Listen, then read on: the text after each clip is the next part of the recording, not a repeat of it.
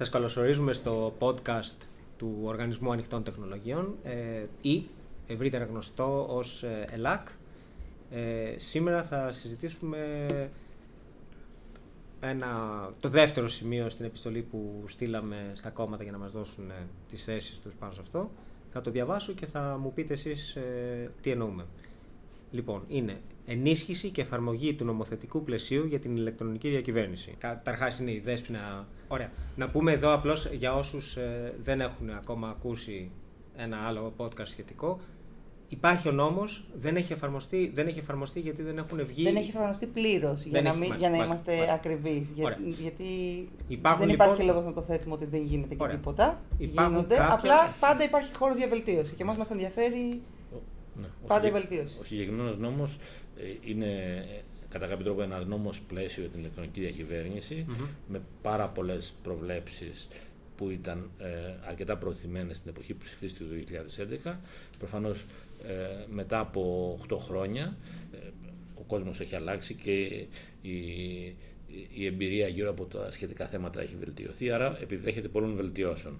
Παρ' όλα αυτά έχει πολλές έτσι, πρωτοποριακές διατάξεις, ε, λέω από, από, από θέματα συνεργατικότητας στο δημόσιο τομέα, δηλαδή με την έννοια είχε πρόβλεψη για διακυβερνητικό συμβούλιο των διευθυντών που ασχολούνται με την ηλεκτρονική διακυβέρνηση στα Υπουργεία, έτσι ώστε να υπάρχει ε, ενημέρωση και διαβούλευση μεταξύ τους, να ξέρουν ποιος είναι ο σχεδιασμός και πώς υλοποιείται. Υπάρχουν τέτοιοι; Διευθυντές υπάρχουν, το Συμβούλιο δεν συγκροτήθηκε ποτέ. Υπάρχουν διευθυντές ηλεκτρονικής διακυβέρνησης; Κυβέρνησης σε όλα τα κεντρικά υπουργεία της χώρας. Μάλιστα. Και σε, πολλούς, σε πολλές περιφέρειες και σε πολλούς Δήμους. Οπότε αυτός ο νόμος σα αφορά άμεσα. ναι, ναι, είναι και μία από τις προβλέψεις αυτού του νόμου. Α, μάλιστα. Ο νόμος προέβλεπε την ε, θεσμοθέτηση αυτής της θέσης σε όλα τα Α. κεντρικά όργανα του κράτους. Οπότε σε κάποιο βαθμό υπάρχουν ε, λόγω αυτού του νόμου. Ναι. Μάλιστα. Ωραία. Λοιπόν, αυτό είναι μία από, από τις διατάξεις του νόμου αυτή. Ε, άλλη διάταξη είναι ε, ας πούμε, η, ηλεκτρονι... η ισχύ των ηλεκτρονικών εγγράφων. Γιατί ε, στη χώρα μας δίνεται πάρα πολύ μεγάλη έμφαση στα έντυπα ή στα πιστοποιητικά και όχι στα ηλεκτρονικά. Ωραία. Αυτό είναι πολύ ενδιαφέρον. Τι σημαίνει αυτό για τους πολίτες; Σημαίνει για τους πολίτες πρακτικά ότι τα συστήματα μπορούν να ανταλλάσσουν ε, τα πιστοποιητικά, τα, τα γνωστά πιστοποιητικά μεταξύ τους και δεν θα χρειάζεται ο πολίτης να πάει σε, εν, σε έναν φορέα, π.χ. σε έναν δήμο ή στην αστυνομία να ζητήσει ένα έγγραφο ή μια βεβαίωση η οποία εκδίδεται από ένα πληροφοριακό σύστημα, να την πάρει τυπωμένη σφραγισμένη, πιθανά και με κάποιο χαρτόσημο και να την πάει σε έναν άλλο φορέα ο οποίος του- τη ζήτησε για να την καταχωρήσει και αυτός στο δικό του πληροφοριακό σύστημα. Αυτό είναι εφικτό που συζητάμε τώρα. Είναι Ναι. κάτι το οποίο μπορεί να συμβεί χωρίς κάποια άλλη Θα μπορούσε να έχει τεχνολογική. συμβεί χρόνια. Ο- όπου υπάρχουν πληροφοριακά συστήματα σε λειτουργία, μπορούν με μικρή επέκταση το καθένα να μιλάνε με ασφαλή τρόπο μεταξύ τους Μμμ. και να ε, ανταλλάσσουν τα έγγραφα τα οποία παράγονται ηλεκτρονικά, παραδίδονται στον πολίτη ή στον, ε, πληροξου- στον εξουσιοδοτημένο πρόσωπό του για να τα ε, μεταφέρει και να τα παραδώσει σε μια άλλη υπηρεσία, να τα, βάλει σε μια, να τα επισυνάψει σε μια αίτησή του. Έχουμε Για να παράδειγμα. ας είμαστε πούμε, ειλικρινείς, δεν χρειαζόμαστε καν τα έγγραφα. Οι υφοφορεί θέλουν την πληροφορία, τα δεδομένα. Τα δεδομένα από το ένα πληροφοριακό σύστημα μπορούν πολύ εύκολα να πάνε στο άλλο. Το Μμμ. έγγραφο υπάρχει γιατί μέχρι τώρα δεν χρησιμοποιείται η ηλεκτρονικά όλη αυτή η πληροφορία, αλλά σε, σου ζητάνε από τον πολίτη να πάει από τη μία υπηρεσία να πάρει το χαρτί σφραγισμένο και να το πάει στην δεύτερη υπηρεσία, η οποία όπως είπαμε πολύ απλά Μάλιστα. τεχνικά είναι, πολύ, είναι εφικτό το να μπορούν να διαλειτουργούν, όπως Ωραία. λέγεται, τα πληροφοριακά συστήματα και να παίρνουν την πληροφορία. Ένα παράδειγμα, χρειάζεται. ε, καλύτερα και δύο κιόλας, συγκεκριμένου, ας πούμε, ξέρω εγώ, ε, μια συγκεκριμένης διαδικασίας που θα μπορούσα εγώ ως πολίτης, α το πούμε έτσι, να γλιτώσω χρόνο από αυτή τη διαδικασία. Να πούμε το πιο, ε, ένα το πιο δημοφιλές είναι ότι σ- στους Δήμους συνήθως ε, πάμε και ε, ε, μας ζητούν ένα πιστοποιητικό γέννησης Μμμ. για να, ε, να το επισυνάψουμε σε κάποια αίτηση. Μμμ. Το, αυτό, συνήθως αυτό εκδίδεται α- από, πάντα εκδίδεται από το πληροφοριακό σύστημα του Δήμου, που τώρα τυχαίνει και είναι ενοποιημένο και με την παλιότερα λεγόταν Δημοτολόγιο, τώρα λέγεται Μητρό Πολιτών. Άρα υπάρχει σε ένα πληροφοριακό σύστημα. Άρα ο υπάλληλος του Δήμου τι κάνει, απασχολείται, δηλαδή απασχολούμαι εγώ ο πολίτης, που αφήνω τη δουλειά μου, πηγαίνω στις ώρες ώρες εργασίας, κάθομαι στην ουρά στο Δήμο, φτάνει η σειρά μου, ζητάω, ο υπάλληλος ε, απ- συνδέεται με το πληροφοριακό σύστημα, ε, βρίσκει το, εκδίδει το πιστοποιητικό, το σφραγίζει και μου το δινει Εγώ το παραλαμβάνω, πηγαίνω σε μια άλλη υπηρεσία, π.χ. στην ε, αστυνομία, που μου το έχει ζητήσει και ε, το, το καταθέτω, το σφραγίζουν το, και το καταχωρούν πάλι στο πληροφοριακό σύστημα. Άρα πρακτικά ασχολούνται δύο, αφιερώνουν δύο υπάλληλοι περί το χρόνο, εγώ ίδιος ή κάποιος φίλος μου, οι γονείς μου κτλ. Μετακινούνται μέσα στην πόλη ε, για να ε, αυτό το πιστοποιητικό. Άρα μιλάμε για εκατοντάδες χιλιάδες ε, ώρες ναι. χαμένες από όλες τις πλευρές ναι. κάθε χρόνο. Και ναι. μόνο από αυτή τη μία. Ναι. Η οποία είναι αρκετά συχνή πάντα. Ναι, είναι από τις πιο συχνές στην Ελλάδα. Να πούμε ένα άλλο σχετικά συχνό παράδειγμα. Στην χώρα γεννιούνται περίπου mm-hmm. 100.000 παιδιά.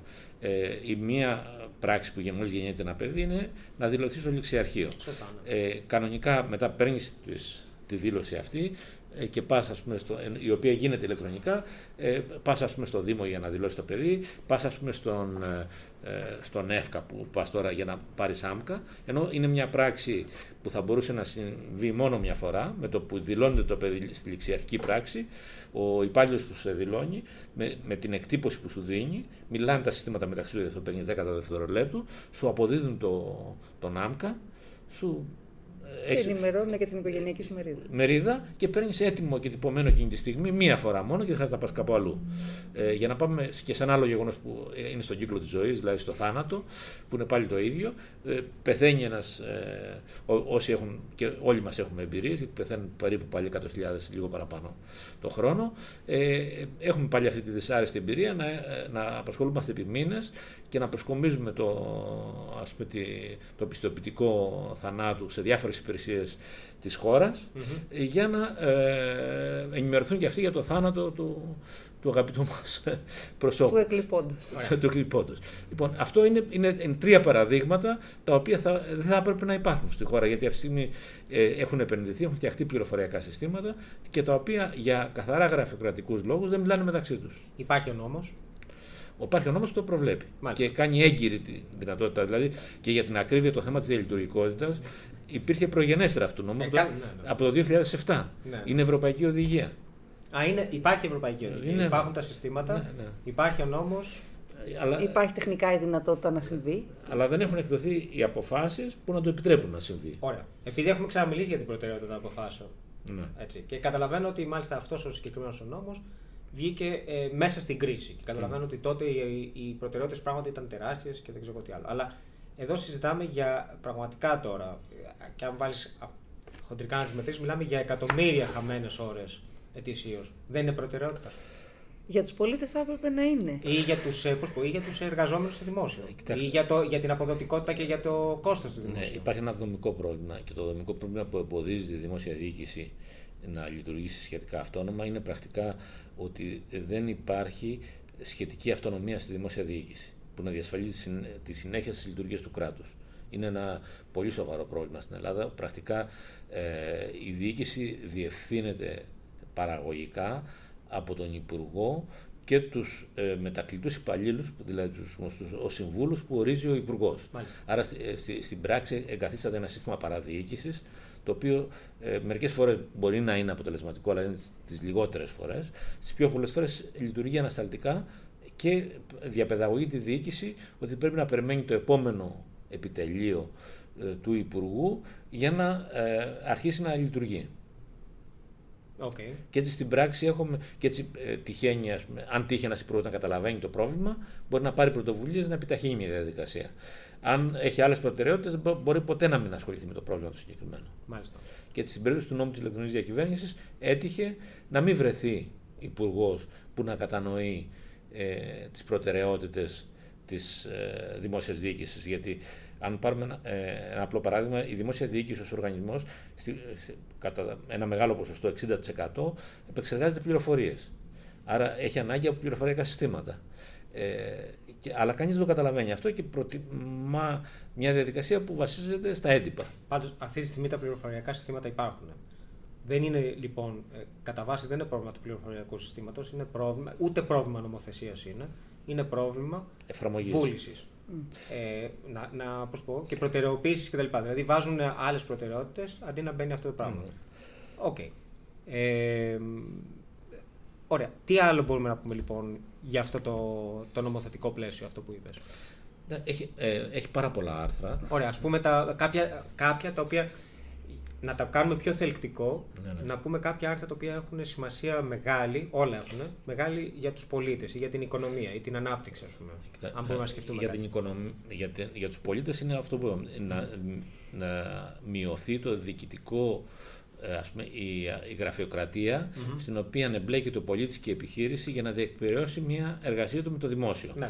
Και ο νόμος αυτός είναι αρκετά, ας πούμε, αφορά πιο πολύ εσωτερικά το δημόσιο. Είναι ένας νόμος δηλαδή πώς θα οργανωθεί και θα λειτουργεί το κράτος ηλεκτρονικά. Και έχει πάρα πολλές προβλέψεις που, βε- που θα- αν εφαρμοζόταν ε, αποτελεσματικά και όχι μερικώς, θα βελτιωνόταν σημαντικά η, ας πούμε, η παραγωγικότητα του, του δημοσίου τομέα. Μάλιστα. Α- Άρα, το, βασ- ε, προφανώς έχει και κάποια δευτερεύοντα θέματα, όπως είναι θέματα ας πούμε, που αφορούν ε, ε, διαδικασιών διαφάνειας. Γιατί ένα από τα άλλα χαρακτηριστικά υπάρχουν πολλοί τομείς του δημοσίου τομέα ακόμα που λειτουργούν με, με, με μερική καθόλου διαφάνεια. Ε, προφανώς το ΑΣΕΠ έχει εγκαταστήσει ένα σύστημα διαφάνειας διαχρονικά ε, η- το, στις προσλήψεις όπου εφαρμόζεται ε, εκτός αν εκεί που ε, γίνονται προσλήψεις με εξαιρέσεις στο ο, η Διαύγεια έχει εφαρμόσει ένα σύστημα Πού δεν υπάρχει διαφάνεια. ε, διαφάνεια δεν υπάρχει στο παράδειγμα που αναφέρομαι στο πώς στελεχώνεται ε, η μόνιμη ελληνική αντιπροσωπεία στις Βρυξέλλες που είναι μια πολύ προνομιακή υπηρεσία Ναι. στις οποίες, στις οποίες επιλέγονται συνήθως με πελατειακά κριτήρια Οκ. στελέχη του, του κυβερνώντος κόμματος οι οποίοι διορίζονται εκεί, έχουν μια θητεία πενταετή, Οκ. έχουν πάρα πολύ καλές αμοιβές. Αυτά, αυτό είναι όμως ένα, ε, ε, πώς πω, είναι ένα συγκριτικά σε σχέση με αυτό που λέγαμε πριν. Δηλαδή, Είναι ένα ακραίο παράδειγμα όμως, Α, ναι, ένα ακραίο παράδειγμα πώς ας πούμε ε, εκπροσωπείται η ελληνική κυβέρνηση στις Βρυξέλλες Μάλιστα. και κατά πόσο εκπροσωπείται από τους πιο ικανούς υπαλλήλους. ναι. Έτσι. Και, ε, και επίσης ένα άλλο που είναι προκλητικό, αλλά δεν το αναφέρουμε στην επιστολή μας, είναι το μέγεθος. Της, ε, ε, δηλαδή το μέγεθος της ε, μόνιμης ελληνικής προσωπίας είναι ε, μεγαλύτερο από πολλά ε, μεγαλύτερα κράτη από την Ελλάδα στην Ευρωπαϊκή Ένωση, έχει μεγαλύτερο αριθμό υπαλλήλων. Ναι. Και κυρίως γιατί είναι ένας χώρος πολύ προνομιακός για ε, τους φίλους της, της κάθε κυβέρνησης. Οκ, το καταλαβαίνω αυτό. Κάτι, ε, ας πούμε, γιατί το παράδειγμα με τα πιστοποιητικά και όλα αυτά, με τον αυτοματισμό, ήταν πάρα πολύ ενδιαφέρον. Δηλαδή θα μπορούσε κάποιος να πει μόνο και μόνο για αυτό το λόγο, πρέπει να το σπρώξουμε Ναι. αυτό. Ε, Κάποιο άλλο- αντίστοιχα μεγάλο. Παράδειγμα είναι που αφορά τις επιχειρήσεις, ας πούμε. Μμμ. Ε, ε, που είναι μια συχνή εμπειρία, την έχουν οι επιχειρήσει, την έχουν και οι πολίτες. Πάμε στην τράπεζα και μας ζητάνε ας πούμε, κάποια στοιχεία. Συνήθως το καθαριστικό μας ή κάποιο άλλο στοιχείο. Ή αν θέλουν και στοιχεία, ας πούμε, ταυτότητα, μας ζητάνε και ε, πιστοποιητικό από το Δήμο. Και πάλι και αυτό και οι τράπεζες θα μπορούσαν να έχουν, προφανώς με ασφαλή τρόπο, με εξουδότηση του κάθε φορά του ενδιαφερόμενου, άμεση πρόσβαση στα στοιχεία που ζητάνε και να αρκεί μόνο η αίτησή μας στην τράπεζα, να μην χρειάζεται να προσκομίσουμε οτι- οποιαδήποτε άλλο στοιχείο και το πληροφοριακό σύστημα της τράπεζας, που κατά κανόνα οι τράπεζες έχουν ασφαλή και Ναι. σημα- αξιοπρεπή πληροφοριακά συστήματα, Βέβαια. θα μπορούσαν να μιλάνε με τα αντίστοιχα πληροφοριακά συστήματα του κράτους Μάλιστα. Και έτσι να- να μειωθεί σημαντικά όλη αυτή η διαδικασία. Μάλιστα. Π.χ. με το γεμί, για παράδειγμα. Πάμε με το γεμί, με το τάξη, με Μάλιστα. το, με το μητρό πολιτών.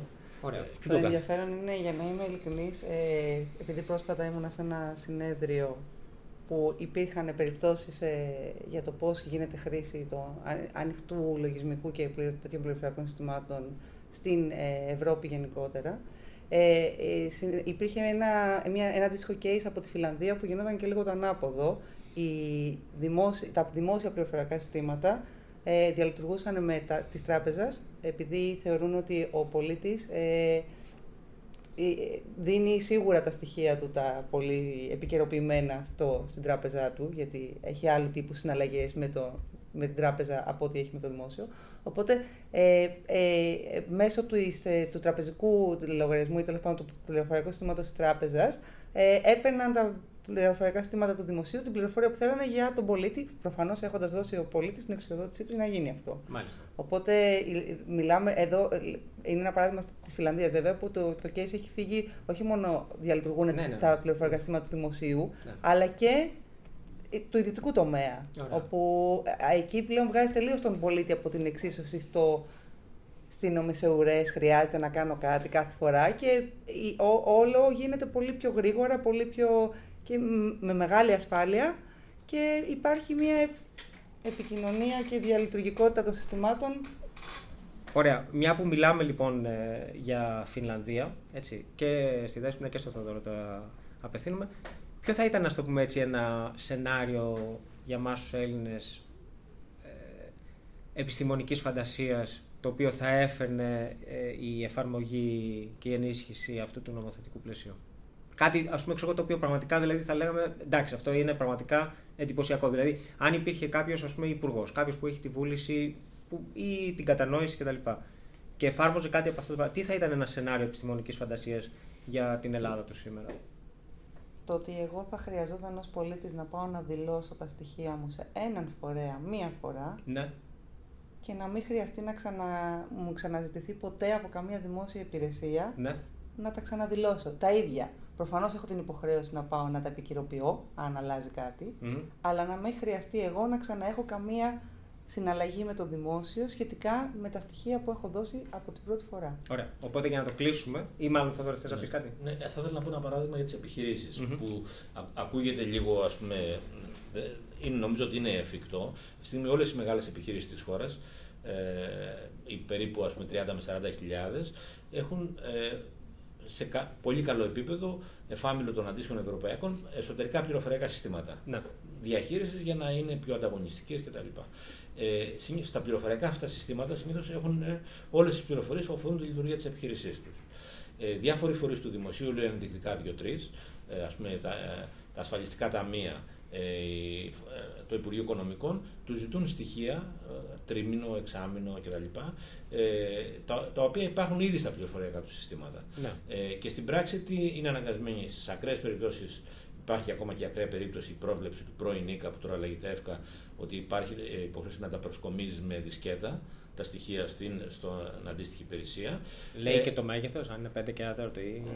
δεν ξέρω τι δισκέτα λέει, αλλά νομίζω ότι λέει και το μέγεθος, γιατί έχουν νομίζω, ένα πιο, σχετικά πιο σύγχρονο μέγεθος. Ε, ε, και ε, υπάρχουν άλλε υπηρεσίες που σου λένε ότι πρέπει να, να αυτή είναι η κωδική, πρέπει να μπεις εδώ με τους, με τους κωδικούς και να καταχωρήσει τα στοιχεία που σου ζητάμε. Ε, μία ε, ας πούμε, αλλαγή θα ήταν ότι με δεδομένο ότι όλοι αυτοί οι φορείς ζητούν κατά 60 με 70% τα, τα ίδια στοιχεία, και, και κάποια λίγο διαφορετικά, θα ήταν να φτιαχτούν προγραμματιστικές διεπαφές ναι. που θα επέτρεπαν ε, με ασφαλή τρόπο τη διασύνδεση των συστημάτων εταιριών με τα αντίστοιχα πληροφορικά συστήματα, ώστε η ανταλλαγή, του δημοσίου, του δημοσίου ναι, ναι. ώστε η ανταλλαγή των στοιχείων αυτών να γίνεται με μη αυτόματο τρόπο. Ναι. Ή και άπαξ. Και άπαξ. Ε, ή όποτε χρειάζεται. Αυτό θα μείωνε σημαντικά το φόρτο της δουλειάς και σε φορείς του δημοσίου, όσο και στον ιδιωτικό τομέα. Δηλαδή, παράδειγμα, σε πολλά νοσοκομεία έχουν γραφείο, το, τα λένε γραφεία συνήθως, λέω παράδειγμα τα νοσοκομεία και σε άλλους φορείς, στατιστικών. Στην πράξη τι σημαίνει; Ότι ο υπάλληλος εκεί πλέον, παλιάς συμπλήρωνε φόρμες, τώρα κάνει, μπαίνει σε ένα πληροφοριακό σύστημα Α και καταχωρεί με το χέρι κάποια στοιχεία που υπάρχουν ήδη στο πληροφοριακό σύστημα των νοσοκομείων. Κατάλαβα. Ναι. Ε, άρα η κεντρική ιδέα είναι ότι αυτή η διασύνδεση των πληροφοριακών συστημάτων όχι, ε, όχι μόνο του δημοσίου αλλά και του ιδιωτικού τομέα θα μειώσει ε, σημαντικά τη, τη γραφειοκρατία και το κόστος διεκπαιρέωσης όλων αυτών των υποθέσεων. Οπότε, μια που το λες αυτό, να το κλείσω ως εξής λοιπόν. Α πούμε ότι είναι 30.000 αυτές οι επιχειρήσεις και ότι έχουν ας πούμε, τέτοιου είδους επαφές με 10 υπηρεσίες του. Λέω εγώ για να είναι εύκολο, ας πούμε. Με 10 υπηρεσίες το χρόνο, μάλλον 10 υπηρεσίες δημόσιες. Το τρίμηνο, το, τρίμηνο. Το, εξάμηνο. το οποίο σημαίνει ε, 1,2 εκατομμύρια τέτοιου είδους ανταλλαγές στοιχείων κτλ. Ναι. Να το βάλω σε ώρες αυτό; Λοιπόν. γιατί οι ώρες είναι και από τις δύο πλευρές. Οι ώρες είναι, ναι, ναι, βέβαια, φυσικά. Οπότε μιλάμε πάλι για εκατομμύρια. Δηλαδή, μόνο με ένα νόμο, μάλλον με την, μόνο με την καλύτερη εφαρμογή και την ενίσχυση αυτού του πλαισίου, μιλάμε πραγματικά, χωρίς να υπερβάλλουμε τώρα αυτή τη στιγμή, για εκατομμύρια ε, ώρες, ανθρωπόρες. Και το, και το πιο σημαντικό είναι ότι βελτιώνεται η ποιότητα των στοιχείων. Και η ποιότητα των στοιχείων, βέβαια. Και των υπηρεσιών. Και των υπηρεσιών. Και, των υπηρεσιών. και βέβαια, ε, από την πλευρά των, ε, των, ε, των πολιτών, ε, βελτιώνεται και η ποιότητα ζωής τους.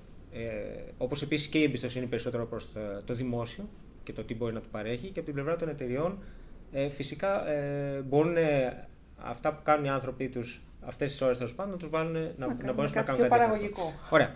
Αυτά από έναν, έναν νόμο πλαίσιο. Λοιπόν, χαιρετίζουμε λοιπόν ε, και θα σας δούμε στο επόμενο. Γεια χαρά.